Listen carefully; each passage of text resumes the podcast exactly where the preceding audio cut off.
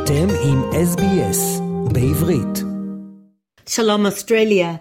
In the pre-dawn hours of Tuesday, Israel launched Operation Shield and Arrow in response to the 104 rockets Islamic Jihad fired towards Israel on May the 2nd and 3rd after the death of a member of the group who'd been on a hunger strike in an Israeli prison. An Egyptian brokered ceasefire was agreed on to come into effect last night. Just a few minutes before it was due to begin, there was a barrage of hundreds of rockets aimed towards the centre of the country, Tel Aviv, Holon and Rishon LeZion. National Security Council Director Tzachi Hanegbi thanked Egyptian President Abdel Fattah el-Sisi and expressed the appreciation of the State of Israel for Egypt's intensive efforts to secure a ceasefire. Hanegbi made it clear that Israel's acceptance of the Egyptian initiative means that quiet will be met with quiet and that if Israel were to be attacked or threatened, it would continue to do everything that it needs to do in order to defend itself. Shortly after the conversation, rockets were fired from Gaza into Israel, and the war continues. The operation opened with three successful concurrent strikes in which the IDF assassinated Khalil Bahtini, who commands Islamic Jihad in northern Gaza, Jihad Ghanem, a top official in the group's military council, and Tariq Izzeldin, who directed Islamic Jihad terror activities in the West Bank from a base in Gaza. Hamas said 13 people were killed in the bombing, including the wives of the three commanders and a number of their children. 20 people were injured in the strikes. Thousands of residents of Israeli communities close to the Gaza Strip left the area on Tuesday. Nearly 300 rockets were fired at Israel from Gaza over several hours on Wednesday afternoon.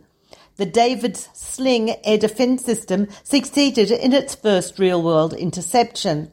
The rocket it brought down was one of three fired at Tel Aviv at around 2:20 p.m. Over 60 were intercepted by the Iron Dome. Three fell in populated areas while the rest fell short in Gaza or landed in open areas. A pre-dawn airstrike on the southern Gaza city of Khan Yunis on Thursday killed Ali Ghali, the commander of Islamic Jihad's rocket forces. Ghali was hiding in a safe house at the time of the strike, along with two other Islamic Jihad operatives who were also killed. 80-year-old Inga Avramia was killed in a rocket strike in Rehovot on Thursday as she tried to help her paralyzed husband reach shelter.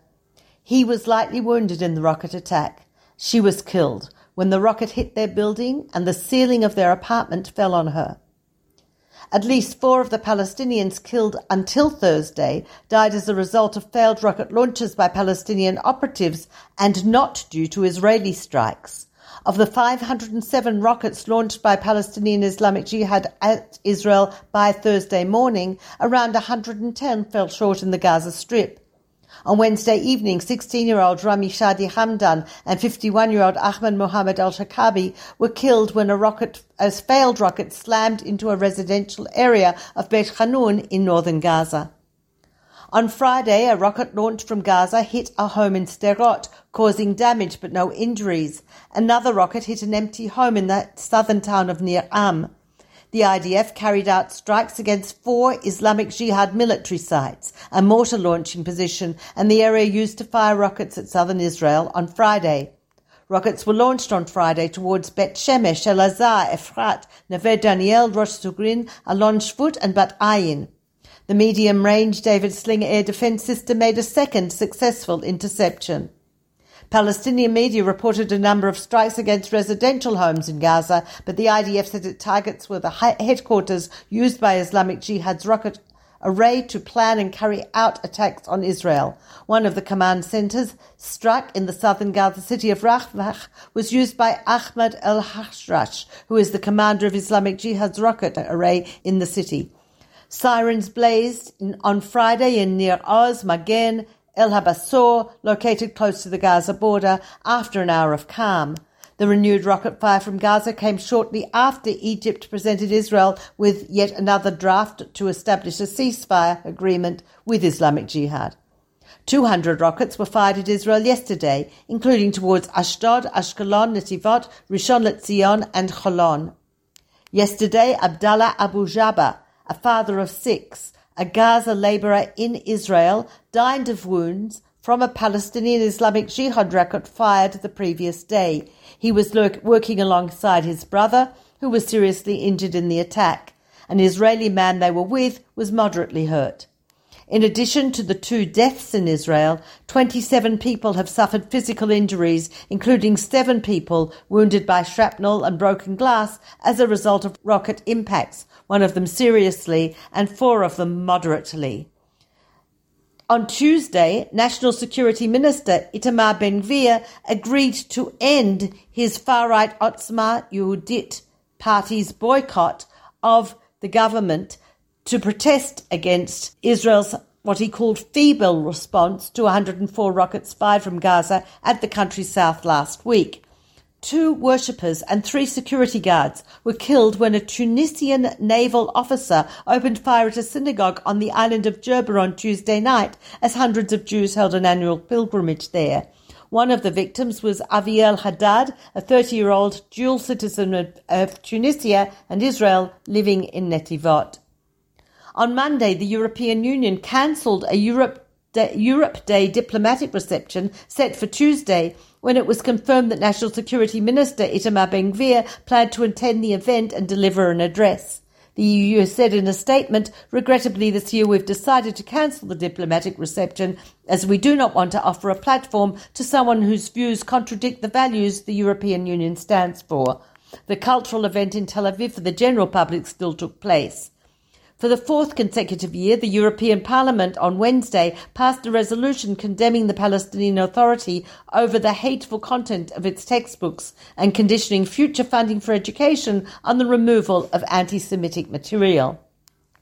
The High Court of Justice last Sunday rejected a petition demanding that the government immediately demolish the illegal West Bank Bedouin encampment of Khan al Ahmar, saying the timing of such an operation is at the discretion of the government. The ruling means that Khan al Ahmar will likely not be demolished in the near future, despite the frequent and vocal demands of numerous right wing organisations and politicians, including many in the current government. Livnat Green was shot dead on Tuesday evening. She arrived at the Metzadot Yehuda crossing close to the settlement of Bet Yatir, pulled out a gun, and ran at the checkpoint while shouting Allahu Akbar before being shot by security guards. The young Israeli woman had had a troubled life, moving between welfare institutions and suffering from PTSD after her military service. It was later revealed that the apparent weapon was a toy. Yael Greenberg, the victim of a 1988 gang rape that shocked Israel, died last Saturday at the age of 49. The Supreme Court ruling relating to her case famously stated that when a woman says no, she means no, and there is no no that is yes. Exactly a year after Al Jazeera journalist Shirin Abu Akleh was killed, the IDF spokesperson for the first time issued an apology on Wednesday for the incident, which caused widespread international condemnation. While the Israeli army has acknowledged that the bullet that killed her was in very high likelihood shot from an IDF gun, it has firmly rejected allegations that Abu Akleh was deliberately targeted and last night demonstrations against the government took place for the 19th consecutive week, quieter than in previous weeks in deference to the war still taking place. And Noa Kirel took third place in the Eurovision Song Festival. This is Peta Jones Pellach reporting for SBS Radio from Jerusalem. רוצים לשמוע עוד סיפורים? האזינו דרך האפל פודקאסט, גוגל פודקאסט, ספוטיפיי או בכל מקום אחר בו ניתן להאזין לפודקאסטים.